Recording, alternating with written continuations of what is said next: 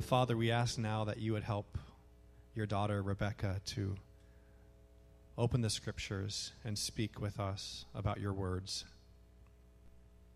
May all that she has prepared be presented in such a way that, that we can understand in a new way your love, your care, and your call upon us. May your Holy Spirit now open our hearts and minds and bless Rebecca as she preaches. In your name, Lord Jesus, we pray. Amen. Amen. Thank you for that beautiful prayer. And thank you, um, Kenny and Nogel, and um, yes, Nabil. Clearly, I have some things on my mind. Thank you, Nabil and Christy, for reading um, to us in other languages, in Hindi and in Persian, in Arabic, and in Spanish. Um, it's wonderful to hear the words of the Lord spoken in a language. Woo! it's a little surprising. It's wonderful to hear the words of the Lord spoken in a language that um, you don't know because it reminds us that um, we as English speakers are not the center of the world, but that the, the words of Scripture actually belong to, uh, they, they belong to us all. And they were not written in English, right? They were not the, it's not the original translation. So thank you for reading that today. That's beautiful. Um, um, now, as we move into our sermon for the week, I have to say I really appreciated the theme of last week's worship gathering. Um, Pastor Jonathan talked about anxiety, and we had a chance to sort of name some of those things that we were feeling anxious about and give them to God. And I think you talked about anxiety squashers. I can't quite say it the way you did. Didn't he say something like that? Anxiety squasher. Um, and this last week, I actually found myself feeling worried and anxious a couple times. And when I did, I, I, reminded myself of, oh, I'm feeling anxious right now, and reminded myself of the anxiety squashers that Pastor Jonathan was talking about. Um, I realized I was feeling a little afraid when I was uh, looking up articles online on, on how to survive a nuclear fallout from a bomb blast while I was supposed to be working on this sermon. And I thought, oh, I'm feeling a little worried right now. and that particular worry of mine might sound a little silly, um, but it reminded me of the fact that all of us have things that do weigh on our minds and on our hearts. And as I watched the news yesterday, I was reminded of how deeply that sits and how much that fills us and how much we carry around.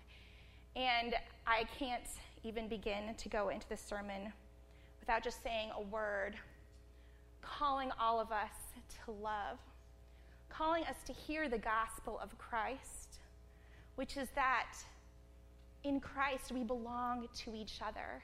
We are supposed to lift each other up. And what we saw yesterday as a white person, I am abhorred and I'm so, so saddened. So I just want to condemn all white supremacy, any, any ideology which seeks to put itself up over another, that seeks to suppress another group of people. That is not the spirit of. So I found myself feeling even afraid this week, wondering what kind of future my children are going to grow up in. I found myself feeling worried and anxious. And even as I used the wonderful anxiety squashers, I was reminded of an anxiety squasher for me, which is Psalm 23. Now, it wasn't always an anxiety squasher for me, and we'll go through it in just a second. Today's text has spoken to me in different ways over the course of my life. And my hope is for us at the end of this sermon that we will come away with a increased confidence in God's care for us. That as we live in an increasingly fearful age, as we live in a place where there is a lot, there is evil around us as we live in this, we can have confidence in God's care for us. So I'm going to go through it in just a second, but first of all, I want to give us some context. Psalm 23, it's taken from the book of Psalms. And the book of Psalms were the prayer book of God's people. It was compiled over hundreds of years as songs and prayers were put together and written down because they didn't want it to be lost. And then, over the last thousands of years, we have continued to pray and sing these words. Not people just from one culture and one language, but people all around the world joining together as God's people, singing and praying these words. And these particular words we're looking at today, um, they are sung and prayed at funerals and at weddings. They've, um, they're recited by people even of different faiths. I've been in different traditions where I heard the Psalm 23 being read. And they've been sung by choirs, both big and small, in settings all around the world. It's one of the most famous all time psalms. I even heard it on a TV show once. I was like, what is this? So I'd like to invite us to read it together in English now. So if you felt left, left out when our friends were reading it in their own languages, you have a chance now. So we'll try to move through it slowly, and I invite you to let the words of the psalm sink into you as we read it now. The Lord is my shepherd. I have everything I need. He lets me rest in grassy meadows. He leads me to restful waters. He keeps me alive. He guides me in proper paths for the sake of his good name. Even when I walk through the darkest valley, I fear no evil, because you are with me. Your rod and staff, they protect me. You set a table before me right in front of my enemies. You bathe my head in oil. My cup is so full it spills over. Yes, goodness and faithful love will pursue me all the days of my life, and I will live in the Lord's house my whole life long. So, this is a, a beautiful little song, a little prayer. It's not very long. And at first glance, if you're just looking at it, maybe it's, if it's your first time reading it or hearing it, there's two main images that sort of jump out to us.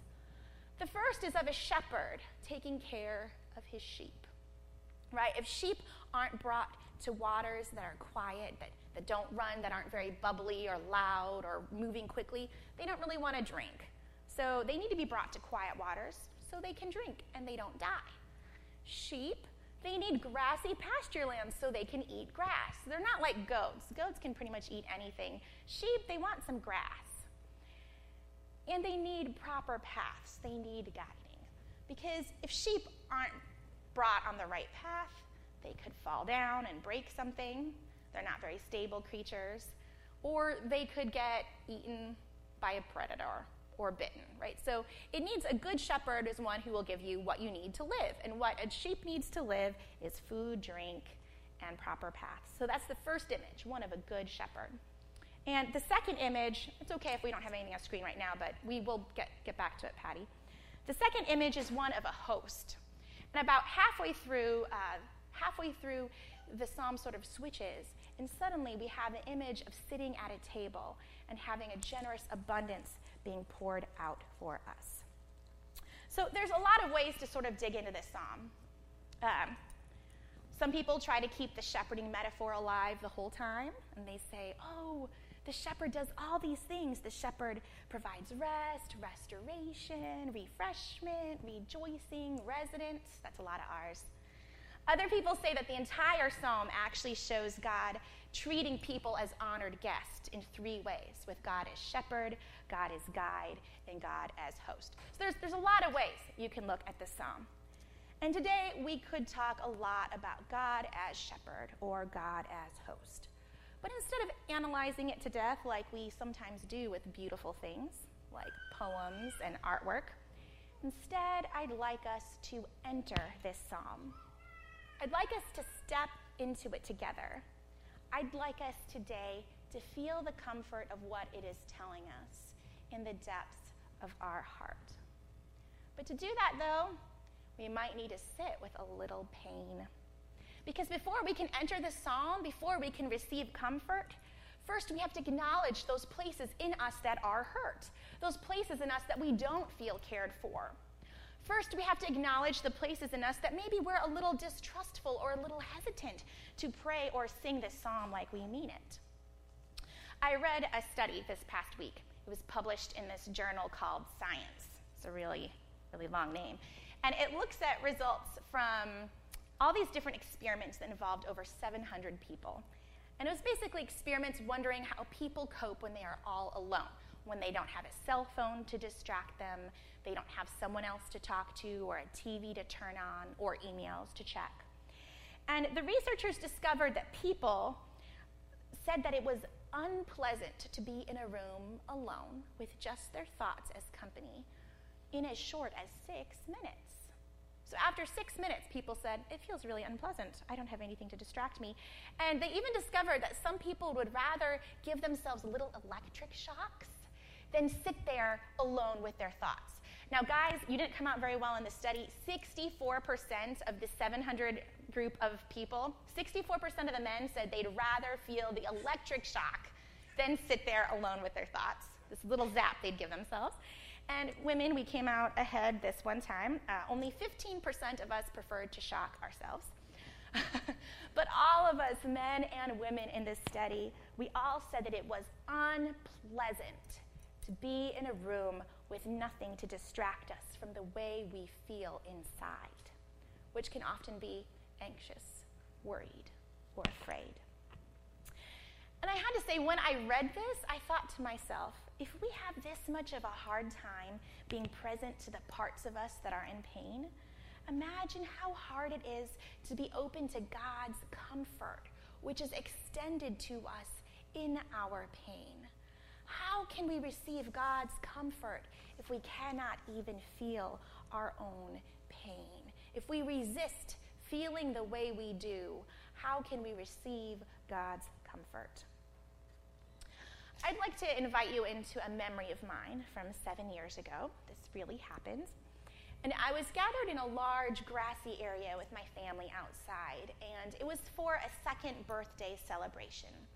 Um, it was outside, so there was no um, there was no roof over our heads, and we had balloons and flowers. And just as we were getting ready to sing the happy birthday song, it began to rain. Now, um, this is not here in LA, where rain is in fact very calamitous, according to some people. No, I'm just kidding. We want all the rain that there is. Um, it's in Hawaii where it rains every day. But this particular rain wasn't just a little, a little drizzle that evaporated. It was a huge torrential rain, big fat drops falling on our head. And normally that would ruin a birthday party, right? You need to go inside, you need to put the cake somewhere else. Um, you don't want to get ruined by the rain. But this wasn't a regular birthday party. It was actually a celebration of life for a child who had never made it to this birthday. It was a celebration of life for my son, Vincent, who had died six months prior. And it was his second birthday. We had to do something. So we decided to go to his gravesite and release these biodegradable balloons into the air. We thought, oh, something his brother could do. But when we got there and it began to rain, we didn't really know what to do. It was awkward, it was cold, it was wet, it was sad. And there, with all our extended family, my husband said, you know, why don't we just pray the 23rd Psalm together?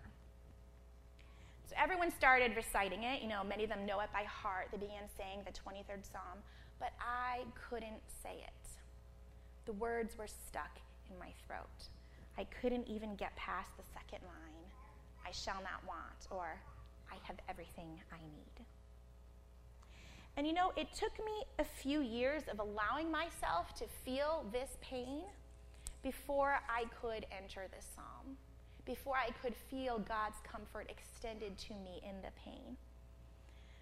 And it makes me wonder, you know, what do we do, those of us who have needed guidance, who have needed leading along proper paths, and yet it didn't come? What about when we needed protection and yet we got hurt? How do you sing a song like this? How do you pray a prayer like this when you don't feel like an honored guest? What about when you're far from a home?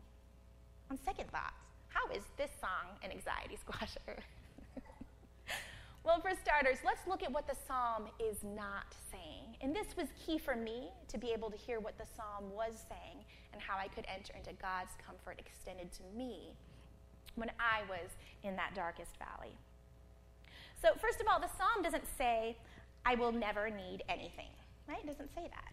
Rather, it says, right now, in this moment, I have what I need.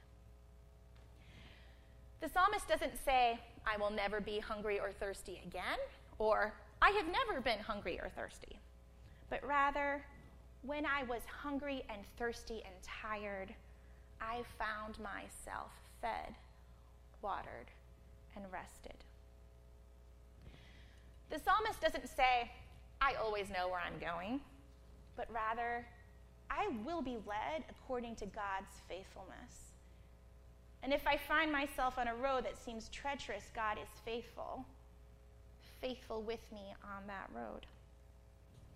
The psalmist doesn't say, I will have no enemies, but rather, I will be provided for even as they look on. Even as these enemies are in my life, I will be taken care of.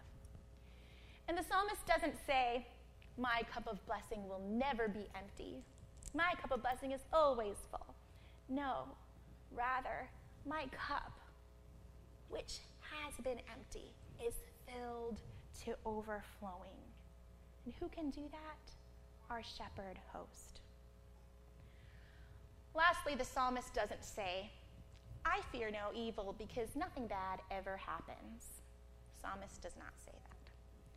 The psalmist says, I will fear no evil because it just doesn't scare me. Let's look at why not. Now, I promised you we wouldn't dissect this psalm to death, but maybe I lied a little bit because I do have an insert here for you that shows some of the structure.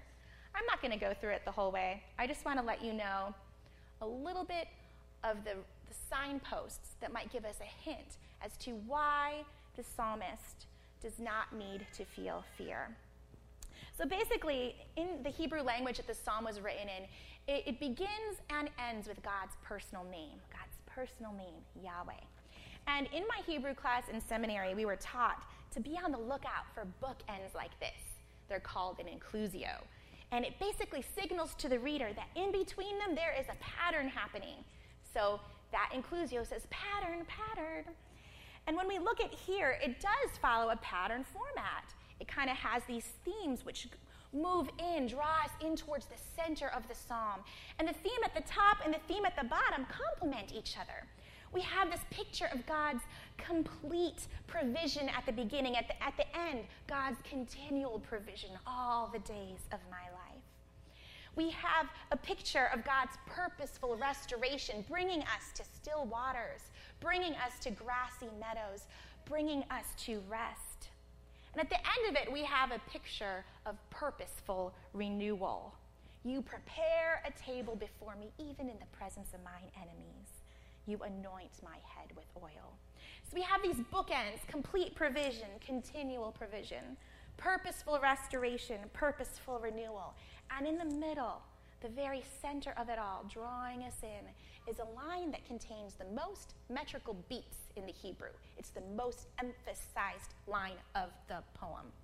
The most emphasized line, and it's this I fear no evil, for you are with me. And the Hebrew word here for evil, sometimes translated danger, is the word ra. I fear no ra, for you, the shepherd, which is roi, you are with me. So the Ra and the Roi stand at heads with each other, but I do not need to fear the Ra because of the Roi. So we have this, even this internal sort of, uh, kind of like a rhyme, but we have these words playing off each other, leading us in towards the center of not needing to be afraid. And it makes me wonder we are vulnerable people, so are sheep, so are guests in someone's home. These are all vulnerable places to be. Why do we not need to be afraid? Psalm 23 tells us that we do not need to be afraid. We do not need to fear evil because of our shepherd, your shepherd, the one who takes care of you, who has brought you here to this place, who has kept you alive. This shepherd is with you. I want to pause for a moment and let us just think about the power of words.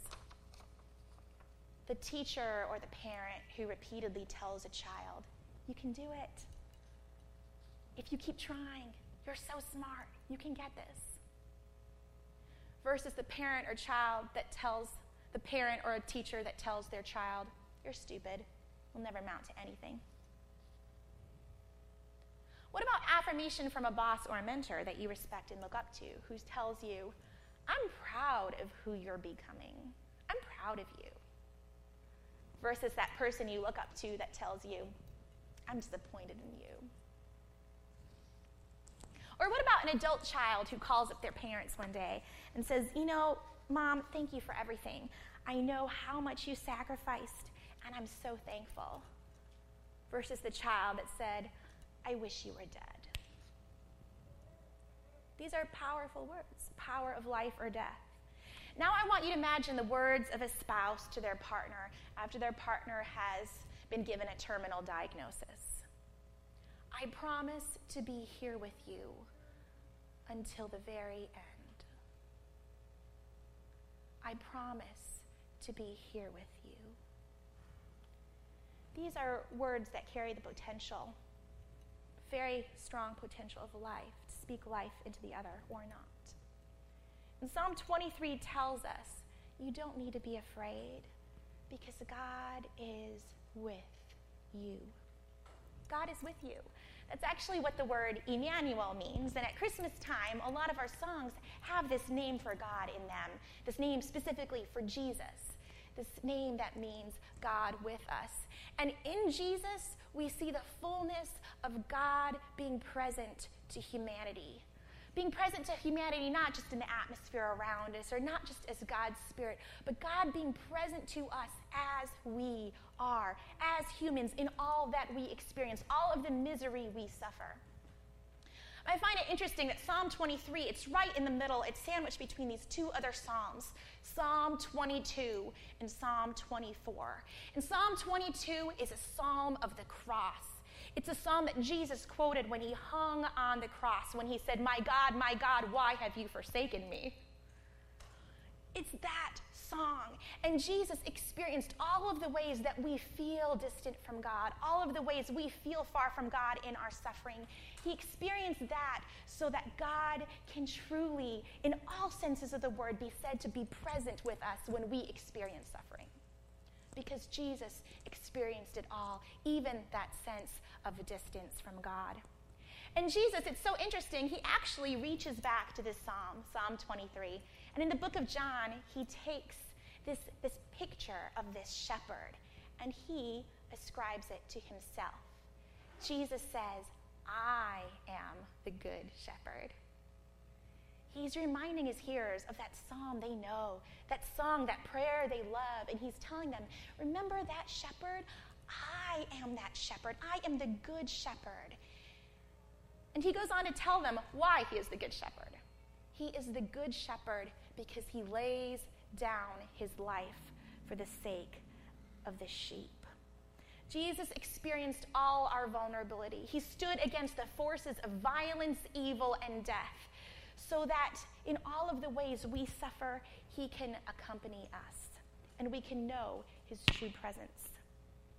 And in his suffering, he opened up for us a new way of living, a way of living where we don't need to be bound by fear, a new way of living where we don't need to be bound by the forces that surround us, by the ra'ah, but instead a new way of living where God's goodness and love are what chase after us. Not the, not the dogs or the the lions or the bears, whatever likes to eat lambs. You can imagine a little flock of lambs with some animals chasing after them. In this image, because of the Good Shepherd, we have God's goodness chasing after us, God's love that never stops, that never gives up running after us. So when I gave Psalm 23 a chance to speak for me again, I realized this was a song I could sing. This was a prayer I could pray. Although I had been through the deepest valley where death lives, I could trust the shepherd, this God who accompanies us through evil and death to new life, life in God's own house, a life that goes on forever. Now, although Psalm 23 is ascribed, uh, is attributed to David, uh, on there it has a little superscription that says a psalm by David. Those were added much later after the actual Psalms were written, so it very well could have been written by David. Um, we don't know for positive. Um, but we do know we do know the very first person in Scripture who made the profession of God as shepherd. We do know when that first person did it. We know it wasn't at the beginning of their life. They weren't just having a happy life and they said, Oh, God, you're my shepherd. I love you. You take care of me. It wasn't young love. We know that the person who first called God their shepherd, we see them at the end of their life. They're ancient, they're aged. He's over 100 years old. His eyes are blinded by pain and by grief and age. This man is meeting his grandchildren for the first time from a son he believed to be dead, a son he believed to be torn apart by wild animals while tending sheep, the only thing left of him a multicolored cloak.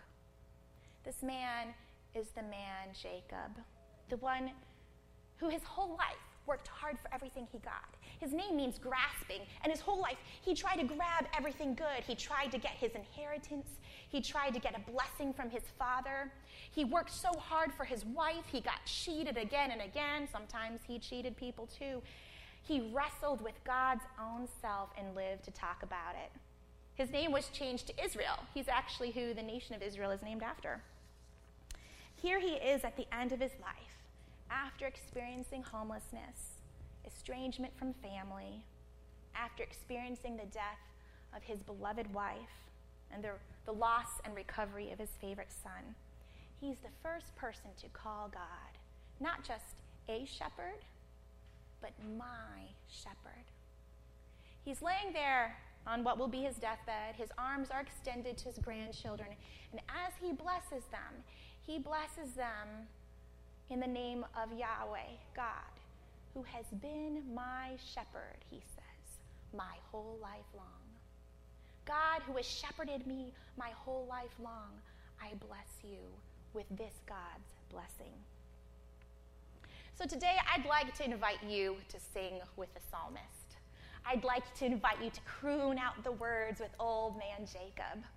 I'd like to invite you to sing that the Lord is your shepherd, that you can sing, that you do have what you need right now to survive, and that God is with you. That although your life may have led through a very deep, dark valley, maybe even one you're going through right now, maybe this valley could not be run through because of sharp rocks and dangerous outcroppings and landslides. Maybe this valley could not even be jogged through.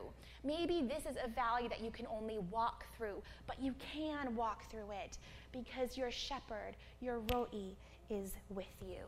It can be crossed. We can sing with the psalmist that although we've needed guiding, we are thankful for the direction we've received. We are thankful to be here. We can sing with the psalmist that although we've been opposed by enemies, we've had grace and skill to do life with them anyway. We can sing with the psalmist of the joys of a full cup because we know what an empty cup and an unanointed head feel like.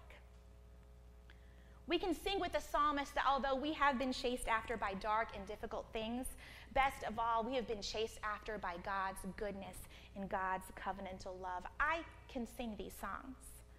Perhaps you can too. As I close now, let's pray these words together, all of us, from our hearts, saying, The Lord is my shepherd. I have everything I need. He lets me rest in grassy meadows. He leads me to restful waters. He keeps me alive.